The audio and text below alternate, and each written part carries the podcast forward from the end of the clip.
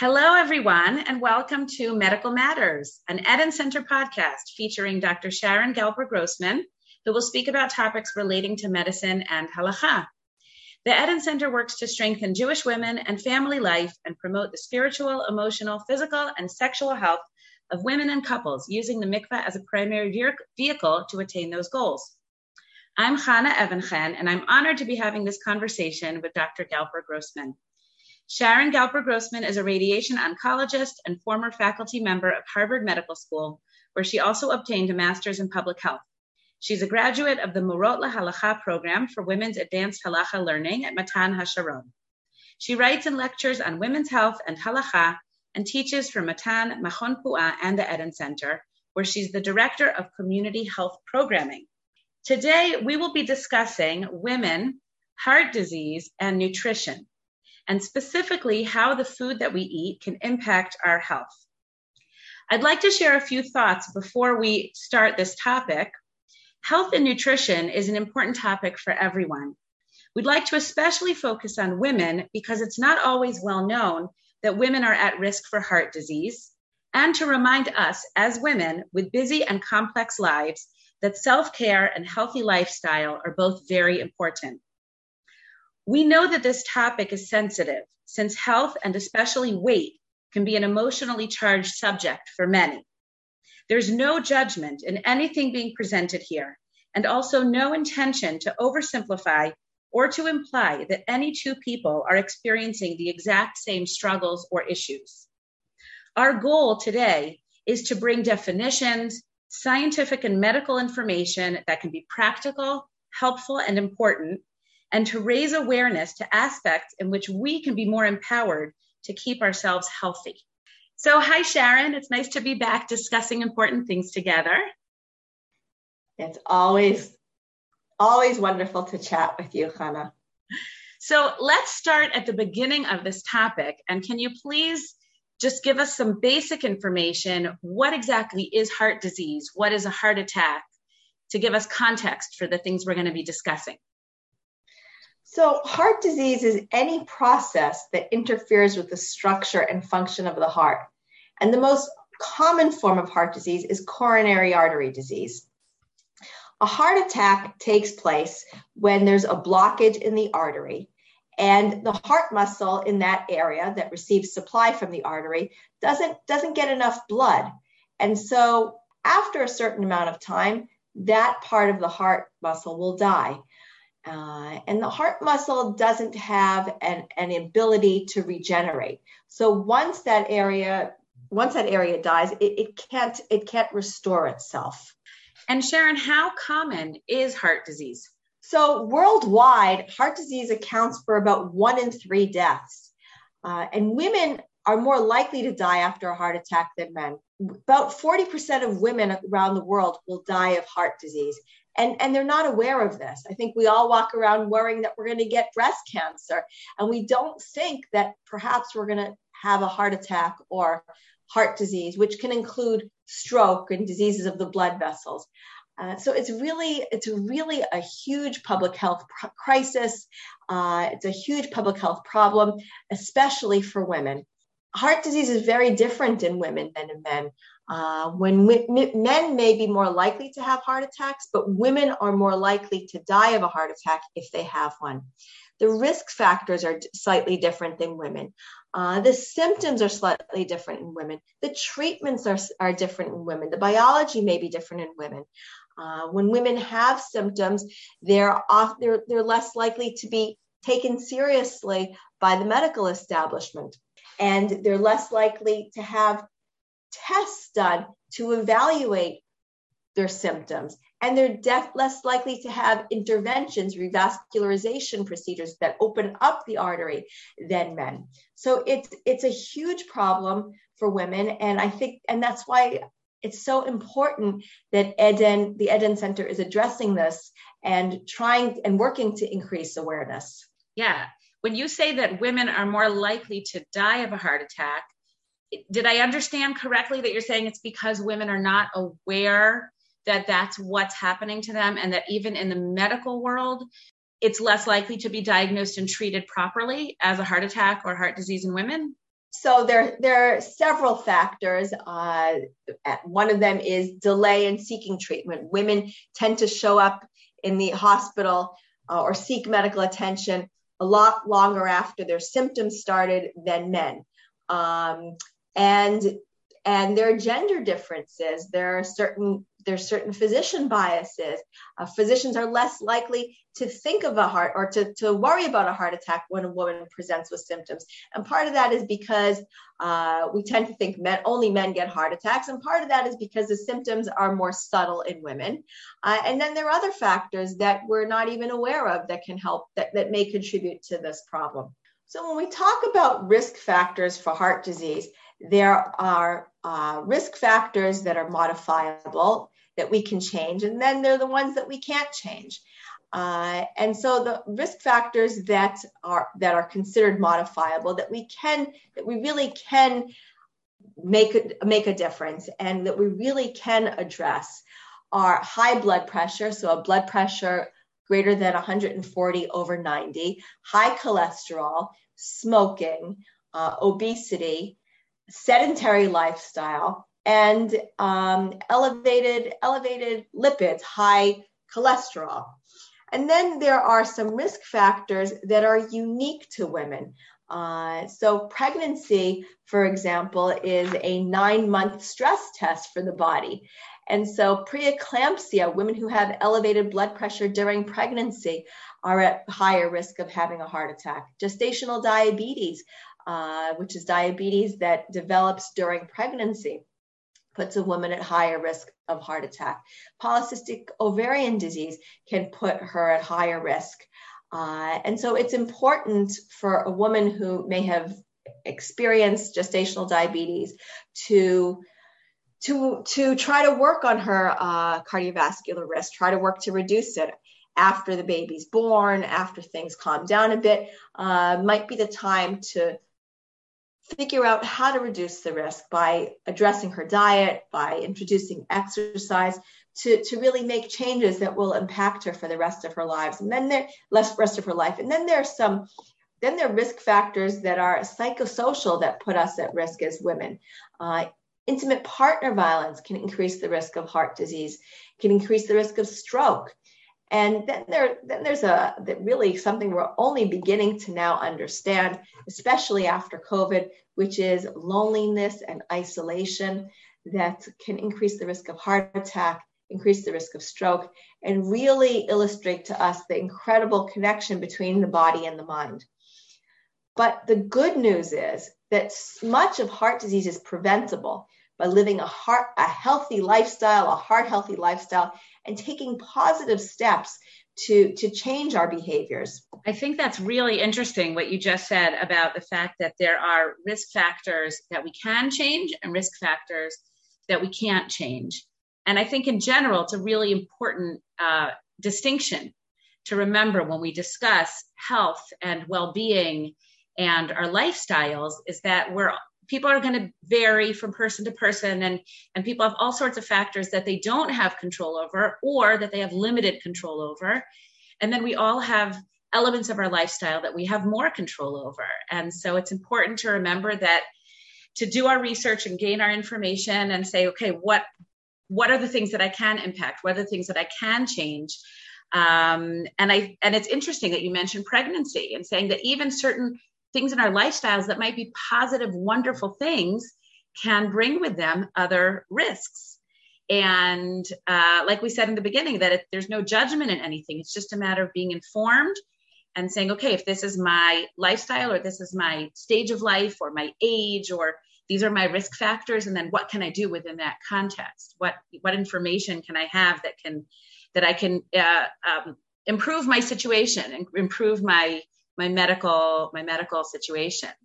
Um, and yeah, I think that the power of seeing, especially during COVID, but I think in general, um, how much our mental, emotional state affects our physical health um, is something that maybe we don't give enough attention to, and that we tend to sort of sideline. But I think it's I, I think it's uh, people are becoming more and more aware of that, and I think it's a, a step in a in a good direction. So I, I agree with you, Chana. I just wanted to echo uh, what you said about you know empowering us to make changes and the, and the importance of making changes in our lives. I've actually heard women say, oh, you know, I, I'm 50 years old, I'm 60 years old. What does it matter what I do? Um, my my body is my body, and and it's not going to make a difference. And the truth is that um, there have been medical studies that show that positive changes uh, in in uh, diet and exercise, even later in life, can have a profound impact on the risk of heart disease and um, and our overall uh, and our overall life expectancy. So it's not too late, uh, regardless of your age. Uh, for our listeners who are younger, you have the opportunity to, to make changes now that that you know can last for the rest of your lives. But for our older listeners or somewhat older listeners, it's never too late. You know, sometimes people say it doesn't matter what age you are, you just want to be young at heart. So I guess this time we mean it both literally and figuratively. Um, so what you're saying is that taking our health in our own hands which we're going to get into later in the podcast in terms of specifics and what does that mean and what are the things we should be aware of. But really, you can always take a step in the right direction. It's never too late, and it's always uh, a positive thing to to be proactive in terms of our lifestyle and our health. Um, there are medical benefits. There are. Yeah. It's never too late medically. Medically. Um, there are a lot of other in, in, a lot of other areas too, but certainly there's a medical benefit uh, even even later in life. That's really important. That's really important. Um, what if uh, going back to the actual uh, risk of heart attack? Can you explain? You said a lot of women are not aware that they might be having a heart attack. We're just not trained to notice the signs. What are the signs of a heart attack? So um, typically, you know, everyone has this image from the movies of the man clutching his chest and saying, I feel like an elephant is, I feel pressure. I feel like an elephant is sitting on my chest. Um, and it doesn't always, it doesn't always present that way. So, you know, it may, one may experience discomfort or tingling in the arms, the back, the neck, the shoulder, the jaw. There may be chest pain. There may be shortness of breath for women though it doesn't necessarily it doesn't necessarily come about this way always. Women might experience dizziness. She might be having heartburn symptoms. She might have cold sweats. She may be incredibly tired um, but tired in like an unexplainable way. Not yeah i stayed up till one in the morning last night. I'm really tired but tired i, I just don't know why. Um, nausea or vomiting. And and so you know, if someone experiences these symptoms, they should call 911 immediately. Uh, in Israel, it's 101 because um, f- fast action saves lives. And even if, uh, and they shouldn't drive themselves to the hospital because they might have uh, an abnormal heart rhythm that could be quite dangerous if they were driving, or they shouldn't have a friend drive them. They should call for professional. They should call an emergency medical personnel who can start treatment even in the ambulance. And because time is of the essence, uh, as, as, I explained earlier, we have a small narrow window when uh, when the damage that might be occurring to the heart can be reversed, and after that, it's too late.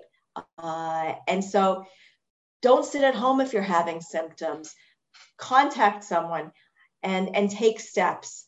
Uh, and just to just to illustrate the point, I'd actually like to share a personal story that um, that made the difference between like life and death. So 15 years ago, my father uh, and mother and grandmother and brother were on the way to my sister's college graduation.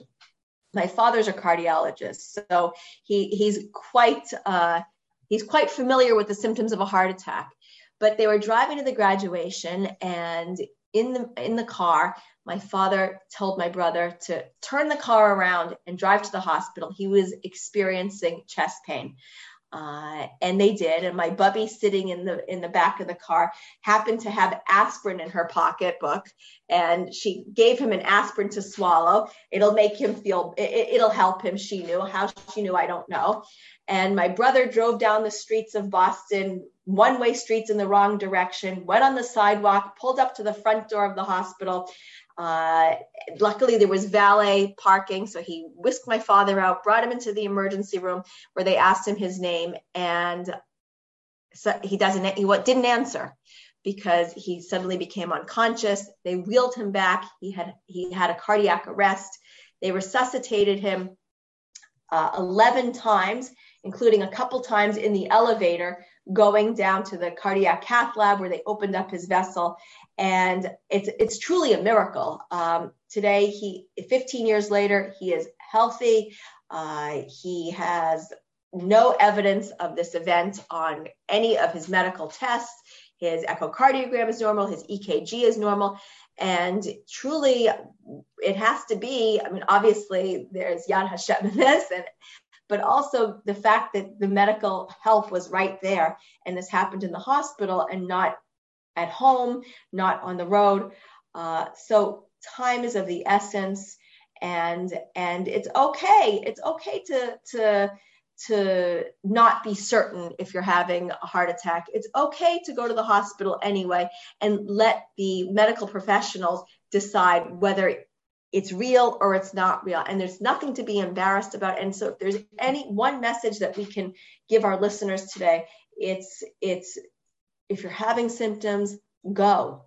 Go and have them checked out. Don't sit at home with your heart attack because those minutes are the difference between life and death. Wow that's a really, really powerful and extremely moving story. Um, and really does emphasize the point. And I know that there are people who tend to say, "Oh, I'll be fine. I don't want to be an imposition." It could be men or women. Uh, you know, it, it'll inconvenience everybody. And you're saying err on the side of caution. It also doesn't look like it looks like in the movies and TV, so don't look for that and um, and that time is really of the essence. So err on the side of caution and get something checked out, and you know don't worry about the inconvenience or a false alarm if you think it could be something. It's better to better to be wrong and have it checked out than to miss something really important. Well, Sharon, if we're hoping to be in a situation of uh, avoiding, God forbid, somebody having a heart attack, what can we do to control the risk factors for heart disease? So, as I mentioned, there are several risk factors that are that are modifiable that we have that we have the power to address. We have the power to control, uh, and one of them is obesity. Uh, the obesity is actually defined as taking in more than our body can possibly consume. Now, there are several factors which contribute to obesity. Uh, some of them we have no control over, like genetics, but some of them we do have control over, uh, such as what we eat and how much we consume, how much we burn uh, by exercising. And so today, I'd like to focus on the impact of obesity and diet and a little bit exercise on on our risks of heart disease and what we can do and what perhaps halacha would require us to do to control these risks. So when we talk about health, we generally speak in terms we, we measure obesity and we and we talk about obesity through a measure called body mass index, which takes your height and weight and tries to predict what your overall level of health is. And so a BMI below 24.9 is considered normal. Above that, between 25 and 29.9 is considered overweight, between 30 and 34.9 obese, and 35 and above is considered extremely obese. Now, body mass index is really just a quick and crude way of evaluating health in general because it doesn't account for what we eat. It doesn't account for things that can affect our health, like smoking or exercise or muscle mass. So, for example, you could have an athlete with a very high body mass index who is quite healthy, uh, but his body mass index is higher because it's all muscle and it also doesn't account for where on our body the fat accumulates, which is which is also important in terms of overall level of health.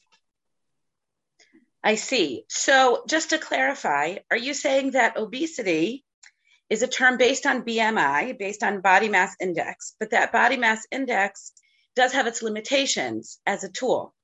So I'm understanding that a person with a high BMI may have healthy habits and vice versa. Somebody could actually have a low BMI, but not have such healthy habits of eating or exercise.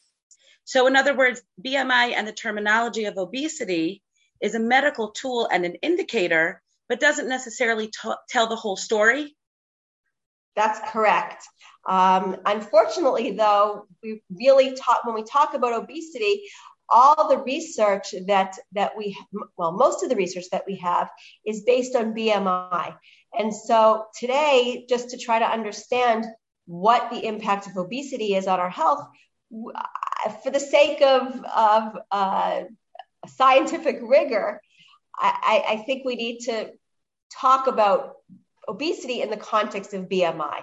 And so today I, would like to focus, uh, if with your permission, Chana, on the issues of nutrition and healthy and versus unhealthy eating habits that can actually contribute to obesity. So obesity is, is a huge problem worldwide. Uh, it's about one in three people worldwide, adults, are considered overweight or obese, and two out of three adults in the United States. 20% of children are obese. Obesity is more prevalent in women, and obesity actually has quintupled. In 1976, 6% of the US population qualified as obese, and today it's 32%, so a five times increase. Obesity increases the risk of heart disease, stroke, high blood pressure, diabetes, musculoskeletal disorders, cancer, and the overall risk of death.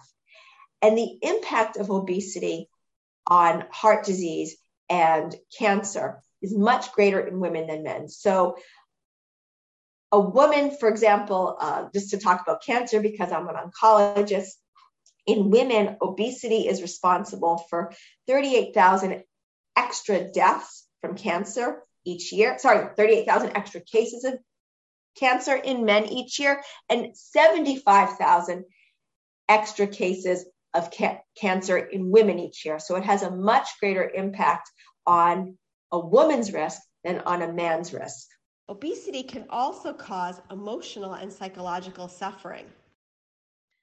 Okay, now that we've understood obesity in its medical context and the impact that it can have on our health overall, and we've heard how significant of an issue it has become in the Western world in general, I'd like to ask you more specifically about the Jewish community. What kind of patterns do we see there? So, unfortunately, Chana, it's a problem even in the Orthodox world a study from West Rogers Park, uh, a suburb of Chicago, which is predominantly 90% of people involved are Orthodox, found really high rates of overweight and obesity. 56% of the population was either overweight or obese, and the rate of obesity was even higher than the general population. Most of the people who were considered overweight or obese weren't aware of it. Their doctors hadn't told them. And so they weren't they're not likely to change their behaviors because they don't realize that there's a problem. Among those who did know who, who were aware uh, those who were aware really were trying to make changes make an effort to to address obesity. But what was most shocking from this study and really most upsetting was that the rate of obesity in children was twice as high than in the general population, especially in young girls.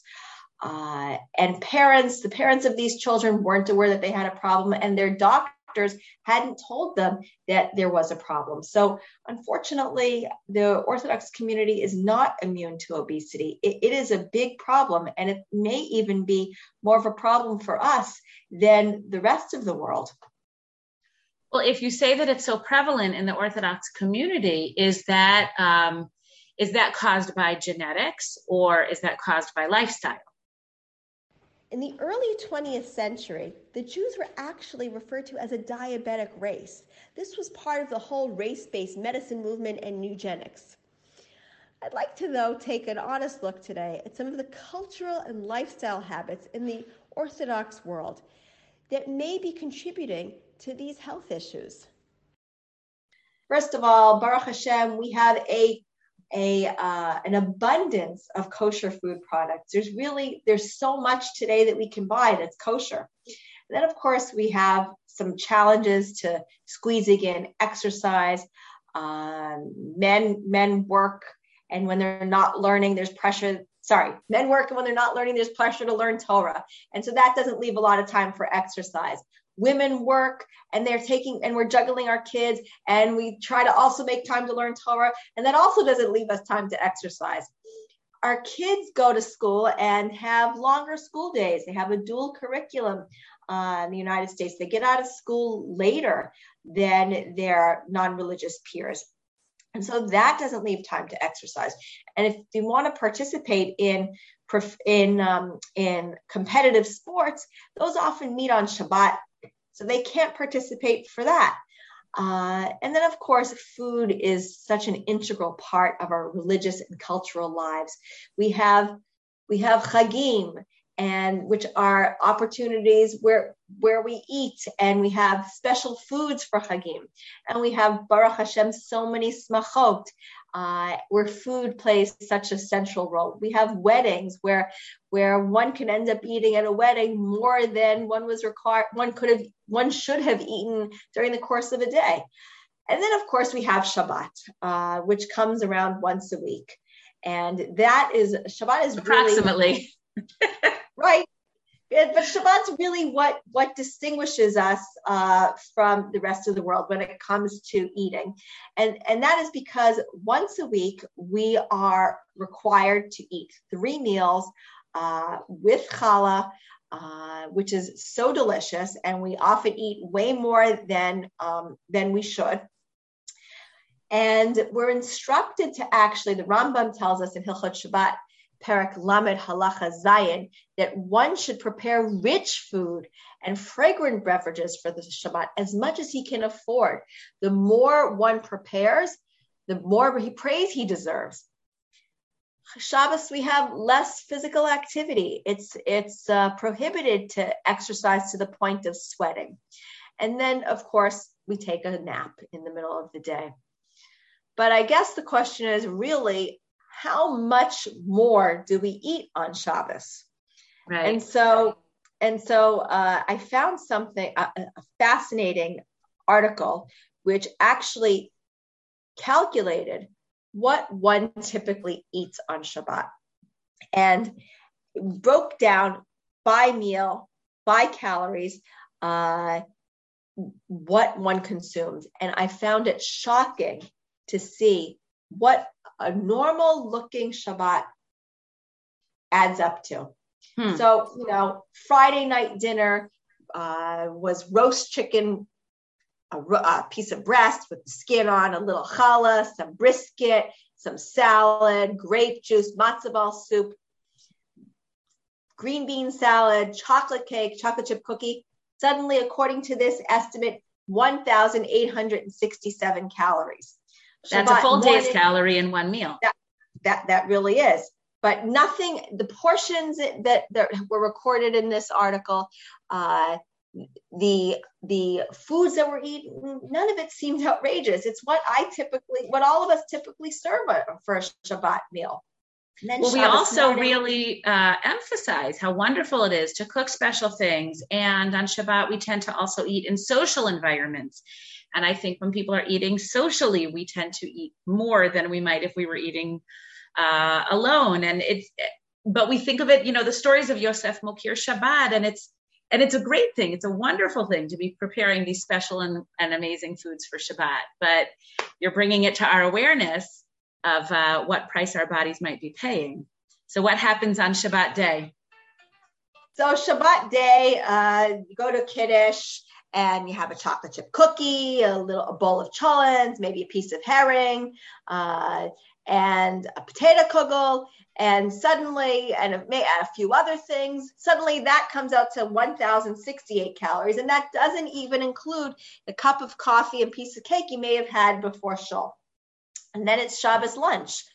You have a piece of, two pieces of challah, little cholent, the chicken leg, lots of salads because you're being healthy. So strawberry spinach salad, uh, some salmon, quinoa, desserts to fruity vanilla ice cream, and a portion of chocolate cake. And lo and behold, you've had 2,360 calories just for Shabbat lunch. And then it's Shalosh Seudos time. Who has who's even hungry for that? Right. But you have to wash. So you take a challah roll and you smear a little tuna salad on and a little egg salad. And suddenly, by the time Shabbat is over, and you're not going to believe this number, you've eaten 6,130 calories. Wow. And a wow. daily allowance is about 2,000 calories per day, uh, maybe a little bit less for women. So, three times the daily allowance of calories just on Shabbat. And that doesn't include the Melave Malka you might go to as well. That's really quite eye opening, and especially when we think of it as a standard weekly occurrence, which makes it more of a habit than an exception. Granted, I do think there's a lot of positive nurturing that family and community does through food, through meals. I think that the social element that many of us have in our Shabbat environment, especially around our meals, is a wonderful aspect of community and of sharing and that there's really a value in serving special things on Shabbat, saving our best clothing and our special foods for Shabbat. And together with all that, once we've looked at it from this perspective that you've shared with us, Sharon, we have the opportunity to be more mindful about what exactly we choose to serve or to eat. Perhaps we do need to think about how intentional we are being or not being in terms of our health and nutrition, even on Shabbat and holidays and smachot. So Chana, actually, um, I've heard I've heard people say, you know, calories don't count on Shabbat, and the question is, do they actually count? Um, scientifically, I can't imagine that neshama yatera could actually consume 6,130 calories over Shabbat. but the truth is that that that medically there have been studies that uh, suggest that our, our overeating on Shabbat might actually contribute to obesity in the Jewish world. That's really interesting. And just as we said in the beginning, our goal is to encourage and to empower people. Community, celebration, even breaking our own rules on occasion can all be wonderful things. And it's also important to raise our own awareness about patterns and habits that we may have formed as individuals or as a community that may be contributing to health risks over time? Well, I think that um, that that one it, one important um, thing that I hope comes out of our our conversation today is that we start to think as a community about where we can take steps to um, to modify our food intake to uh, eat more healthfully, more mindfully, and take steps that begin in the home and that extend throughout our communities. That's a really important thought. I'm excited for us to get to that later in the podcast. So let's go over to the halachic side of things now. Um, how does halacha approach the concept of overconsumption of food and consumption of unhealthy food? So, um, the Ramban uh, on his commentary on Kedoshim Tihyu actually talks about gluttonous eating. And he explains that without Kedoshim Tihyu, we would, it would be permissible to guzzle, uh, to guzzle wine and to be gluttonous of meat.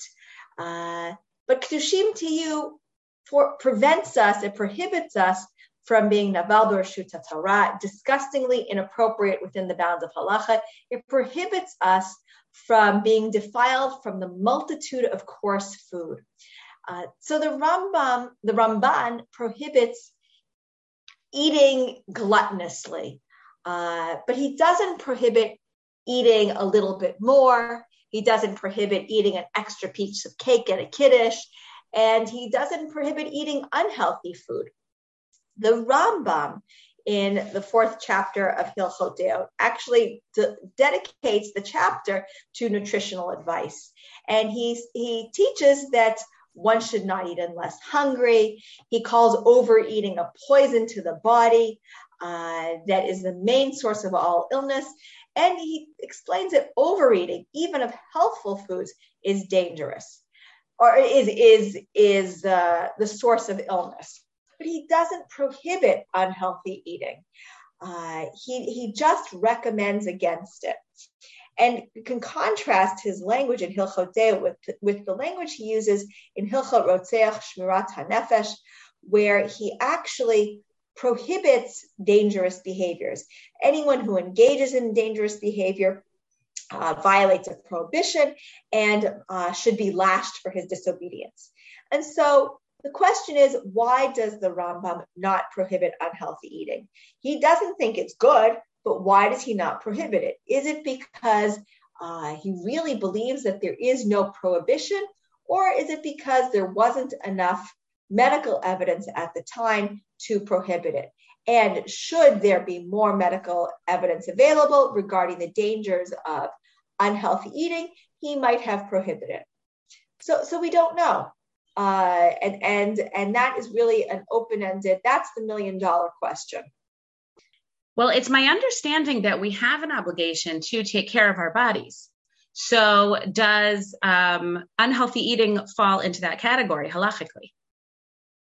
So you're right, uh, Chana, and something we've talked about on uh, previous podcasts, and I'm sure we'll talk about in future ones, which is that halacha obligates us to uh, care for our health which includes prevention of disease.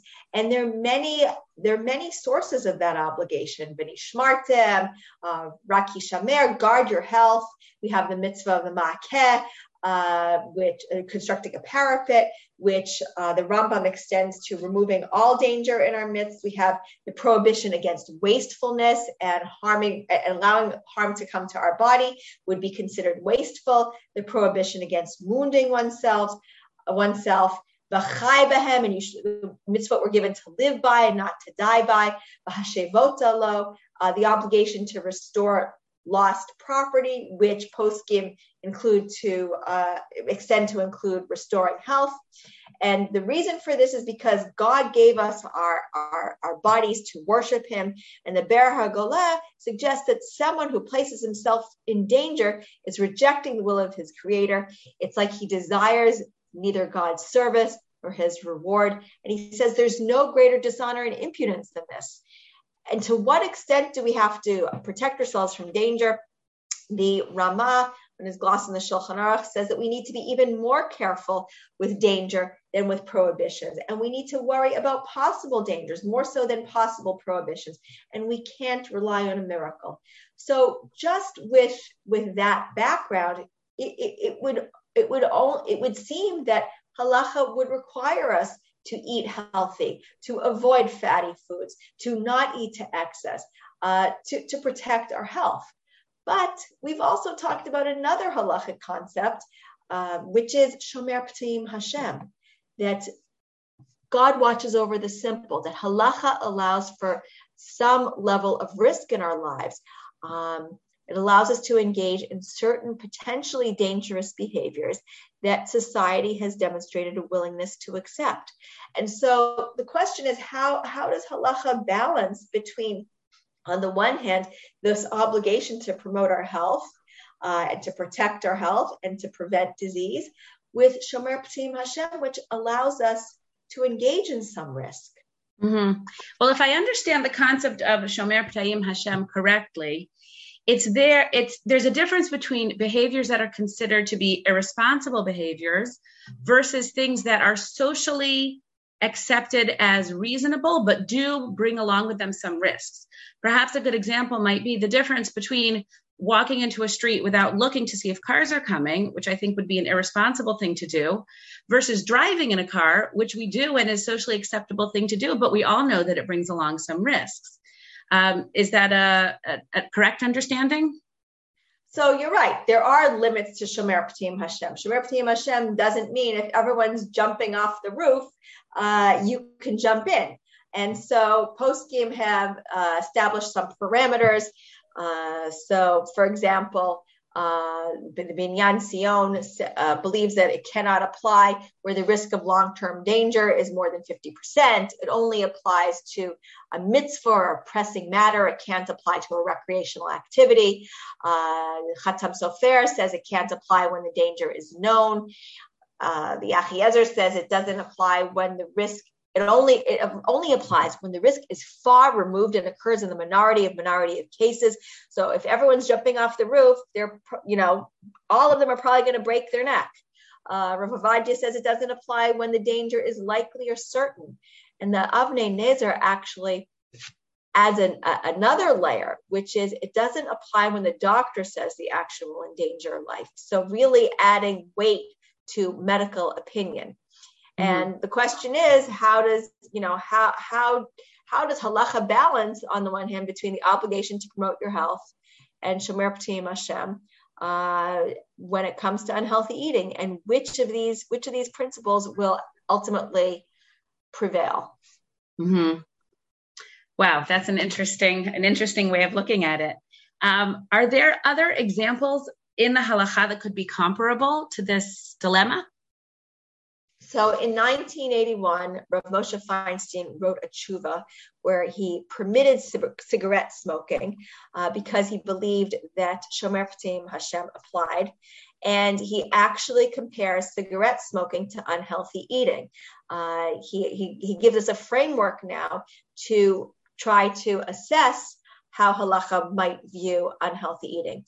He says that um, it's, it's clear that uh, smoking is permitted in halacha because Shomer P'tim Hashem applies when there is a possible danger that people are not careful about, like eating unhealthy food. Lots of people eat fatty food or spicy food and nothing happens to them. Only a small number of people are harmed. And he cites the Rambam in his language in Hilchot Deot uh, and points out that the Rambam was very careful not to prohibit unhealthy eating, uh, just to recommend against it.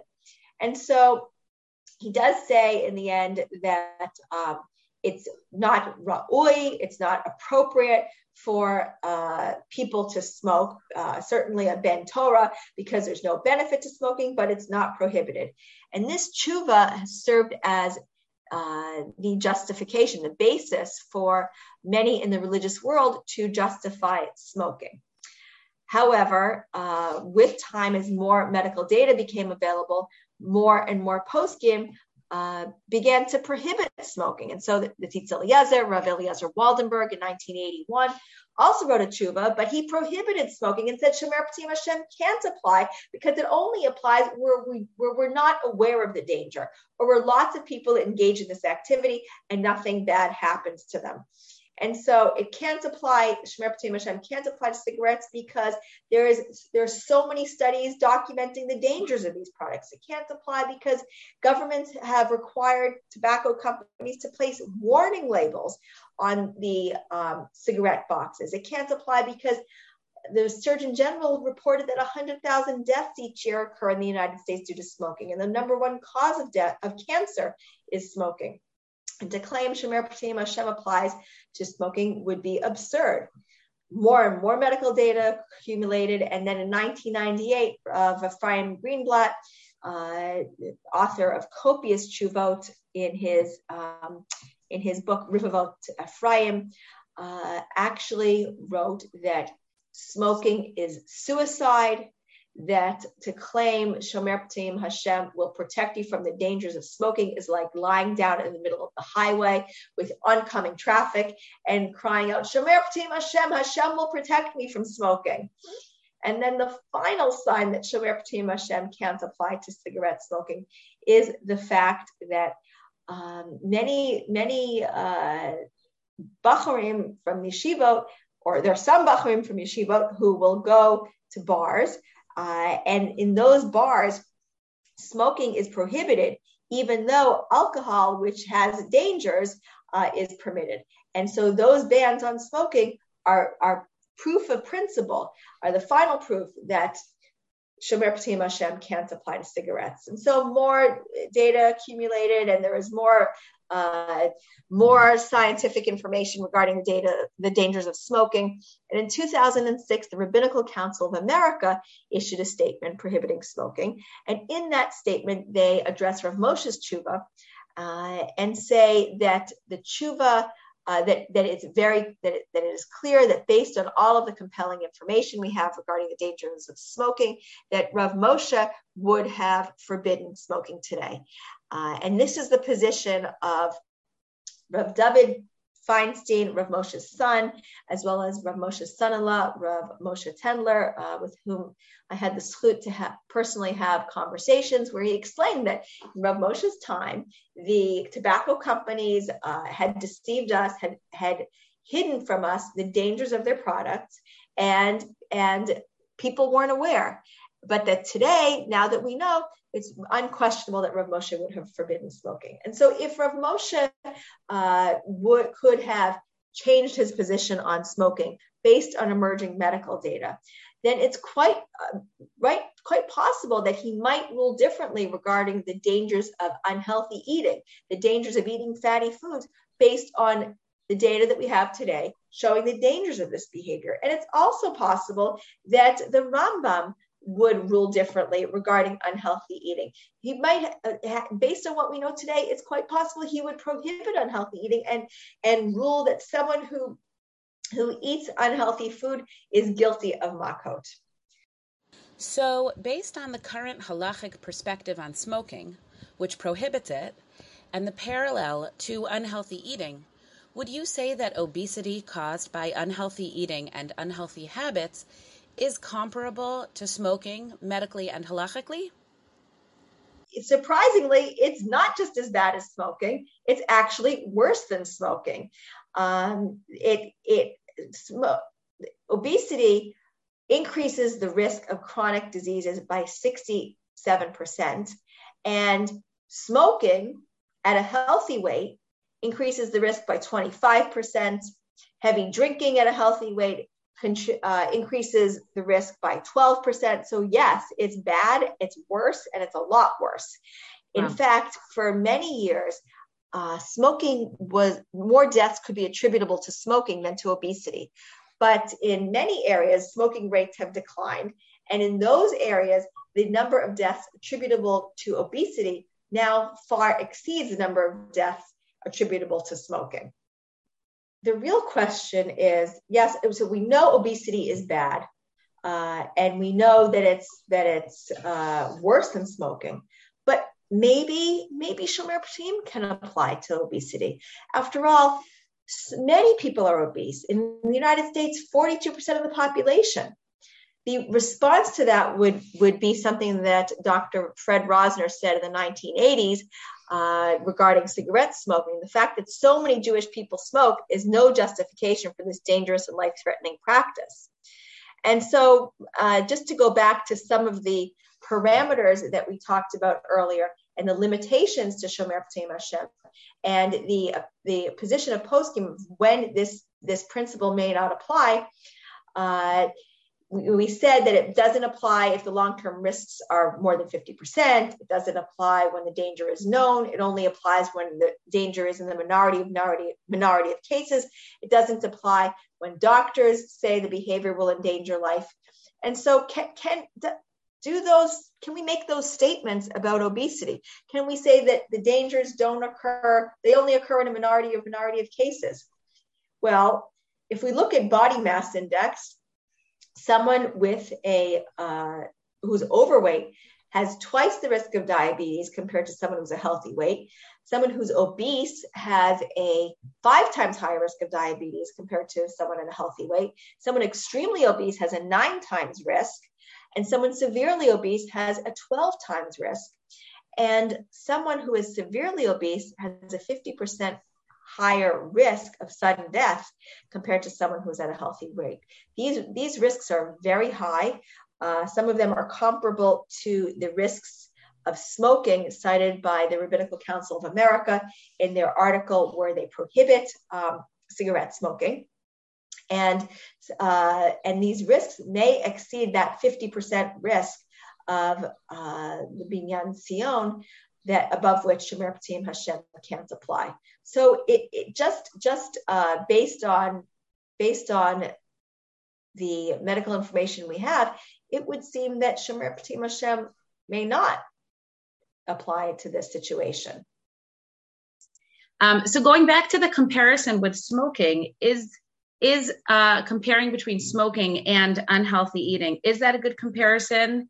Uh, can you extrapolate from the halachic opinions about smoking to unhealthy eating?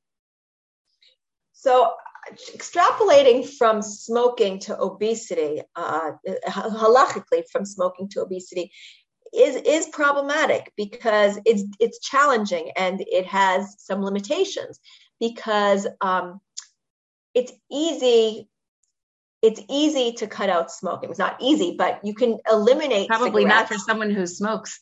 No, not at all. but you can eliminate. One can avoid cigarettes, but you can't avoid food.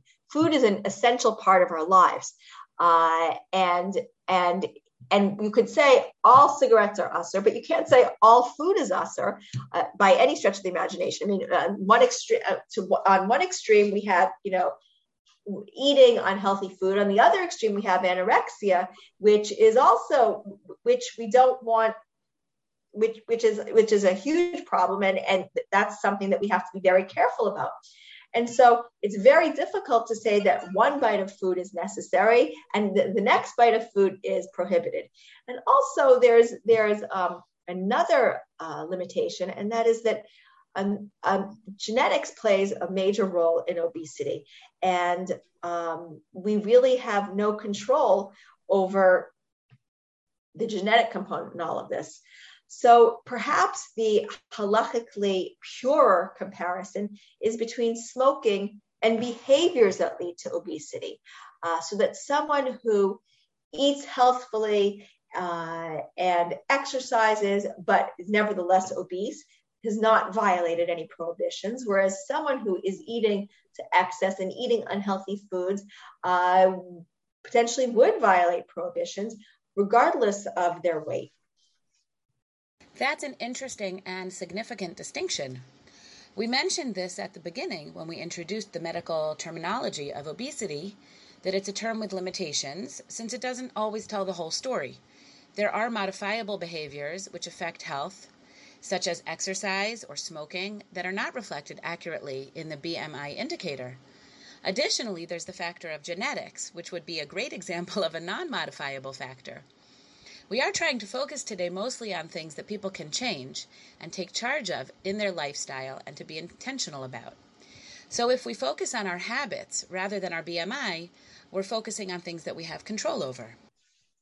And I think that, you know, because of these limitations, of extrapolating from smoking to unhealthy eating, uh, from smoking to obesity, there's been a movement in the halachic world actually to focus on trans fats and to uh, say that trans fats are a better analogy uh, with smoking. Trans fats are um, formed from an industrial process that adds hydrogen to vegetable oil. It increases the shelf life of oil. And so it's often added to, it's often used for deep frying because uh, restaurants don't need, or the people who are deep frying don't need to change the oil as often. So it's found in commercial baked goods, cakes, cookies, pies, microwave popcorn, frozen pizza, in fried foods like French fries and schnitzel and donuts. And actually, it, it can have a profound impact on our health. Every 2% increase in trans fat increases the risk of heart disease by 23%. Uh, and in 2003, the FDA required all manufacturers to list the, um, the amount of trans fats in, in their products. And then in 2015, the FDA banned trans fats. Uh, and this went into effect in 2018. So effectively, that ban eliminated 75% of trans fats from the American diet, which leaves another 25% uh, that is still available from foods that we eat in a restaurant uh, or, or outside the home. and that that that 25% is responsible for 20,000 heart attacks each year in the United States and 7,000 deaths.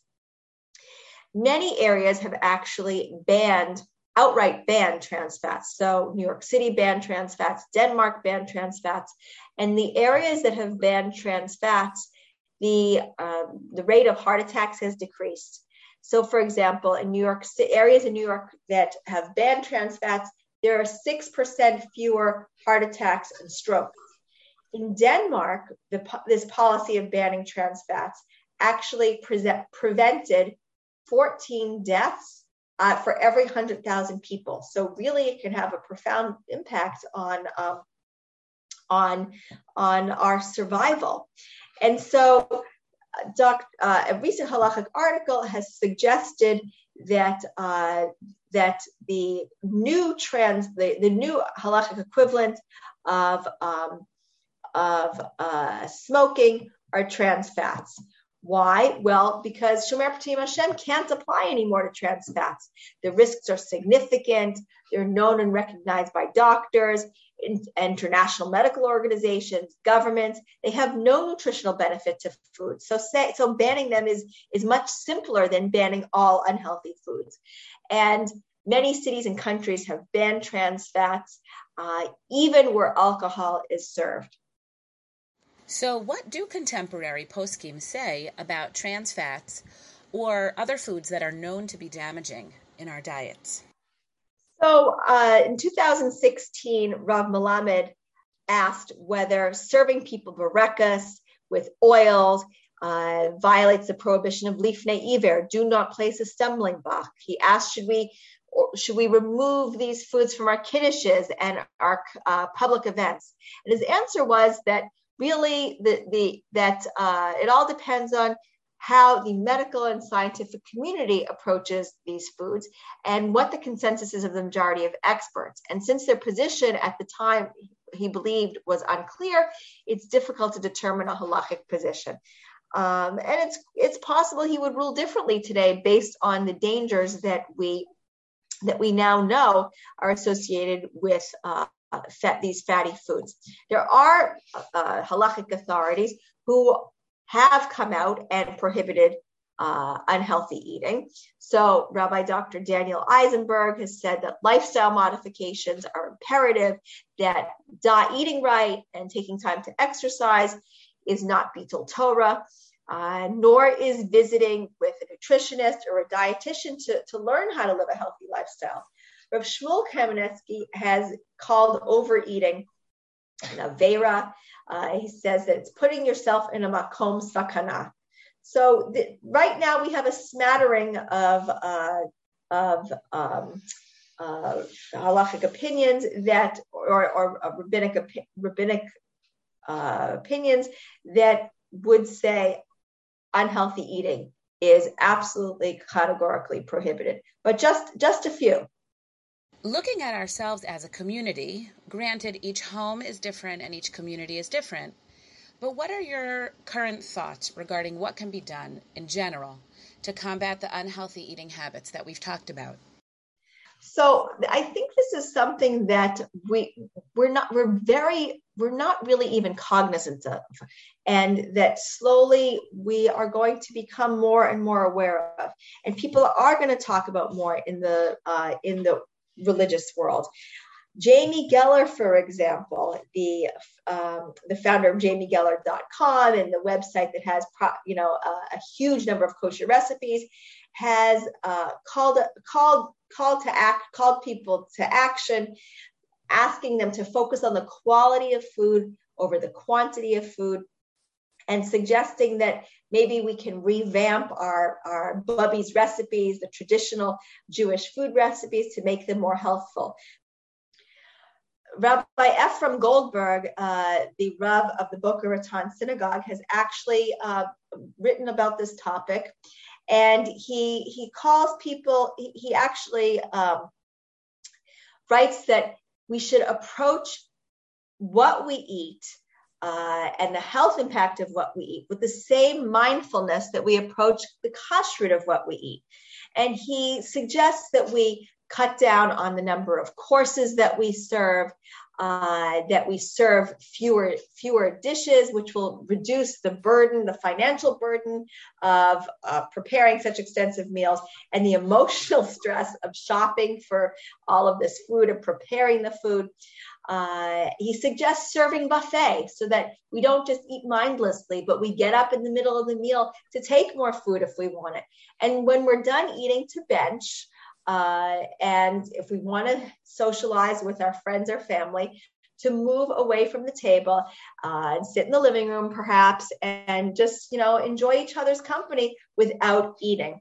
And really the question is you know do we do we make these changes there are two approaches. Either we make these changes in our home, and from our home, the changes kind of emanate out into the community, or we make the changes in the as a community and then start to implement them into our home. Either way, um, it's it's uh, important to start to think about what we're eating, what we're serving, uh, to to address this problem. Yeah, I like those things that um, that you just mentioned because um, there's also flexibility in them. They allow for differences in personal style.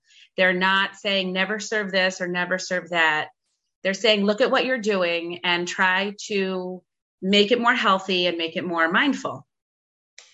Correct, correct. Um, and uh, I saw another uh, halachic article uh, also by Rabbi Dr. Uh, Raphael Hulkower, where he exhorts rabbinic authorities to take a stand on unhealthy eating, to come out and say that behavior leading to obesity is not just irresponsible, but a violation of halacha. And if they're not willing to go that far, then to at least ban certain unhealthy foods like trans fats.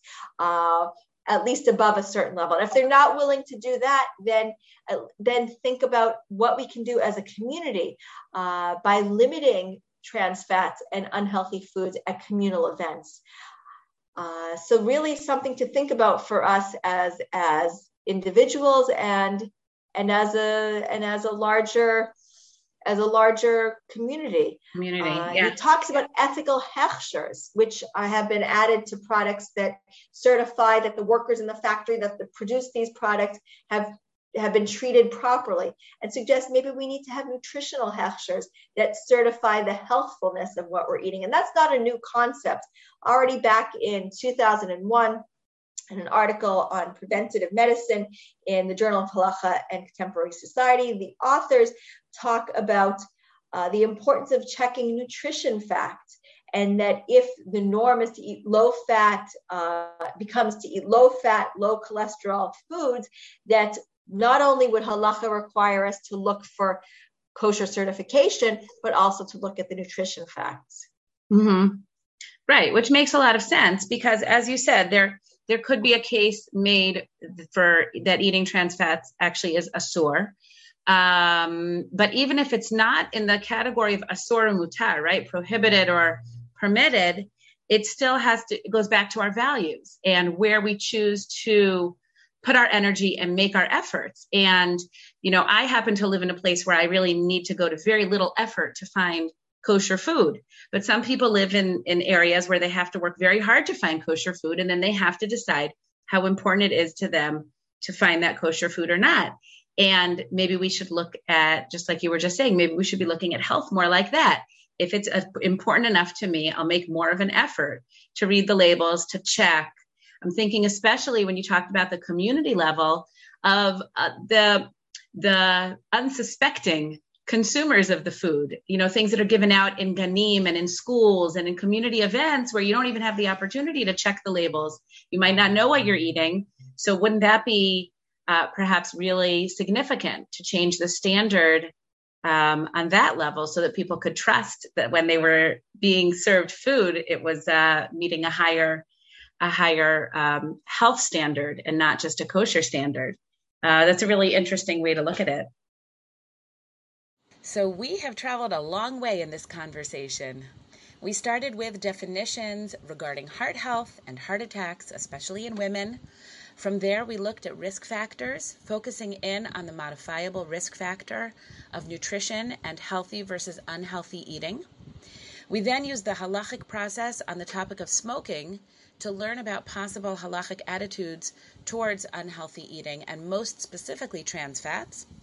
And hopefully, we can come away from this conversation with the motivation and education to be proactive and informed in our decisions regarding nutrition and lifestyle.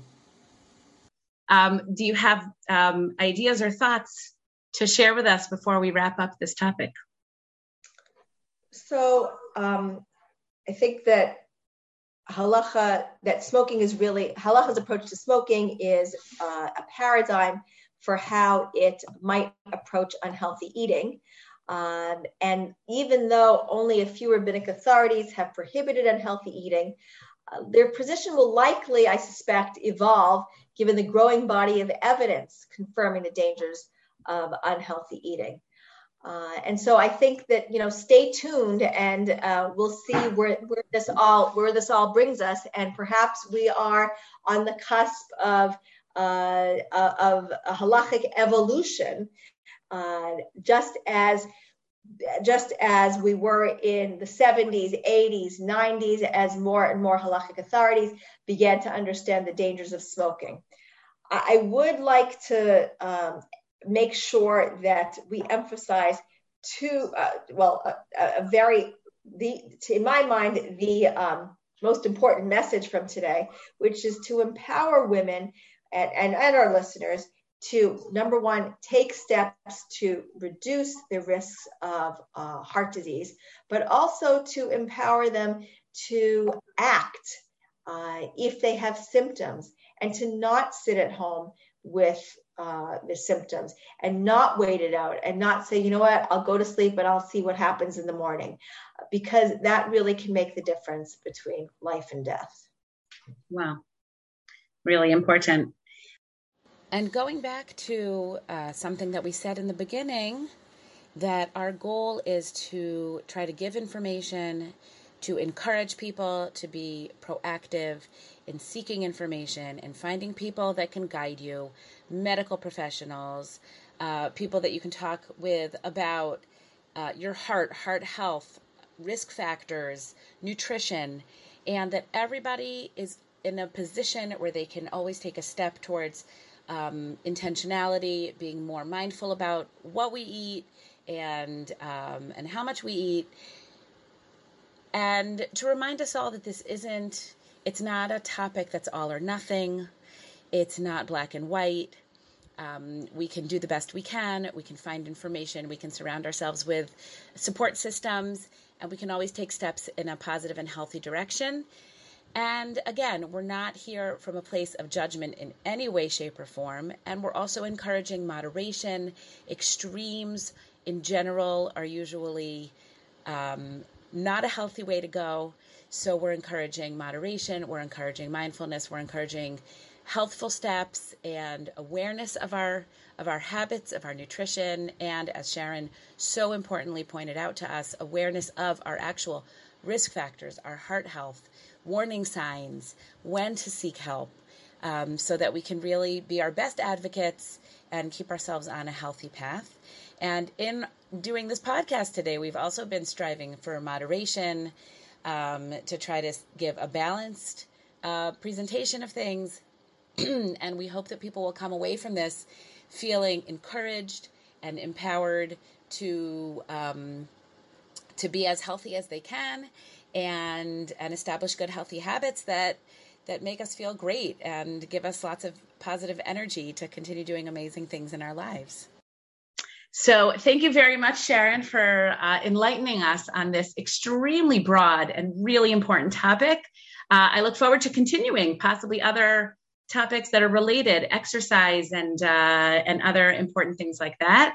And um, good to know there's always more to talk about. Always more. Thank you,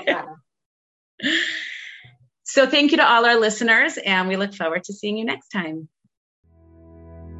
You've been listening to Medical Matters, insights into current issues in health and halacha with Dr. Sharon Galper Grossman and Chana Evenchen. This podcast is an Eden Center production. To learn more about our work, check out our website at www.theedencenter.com.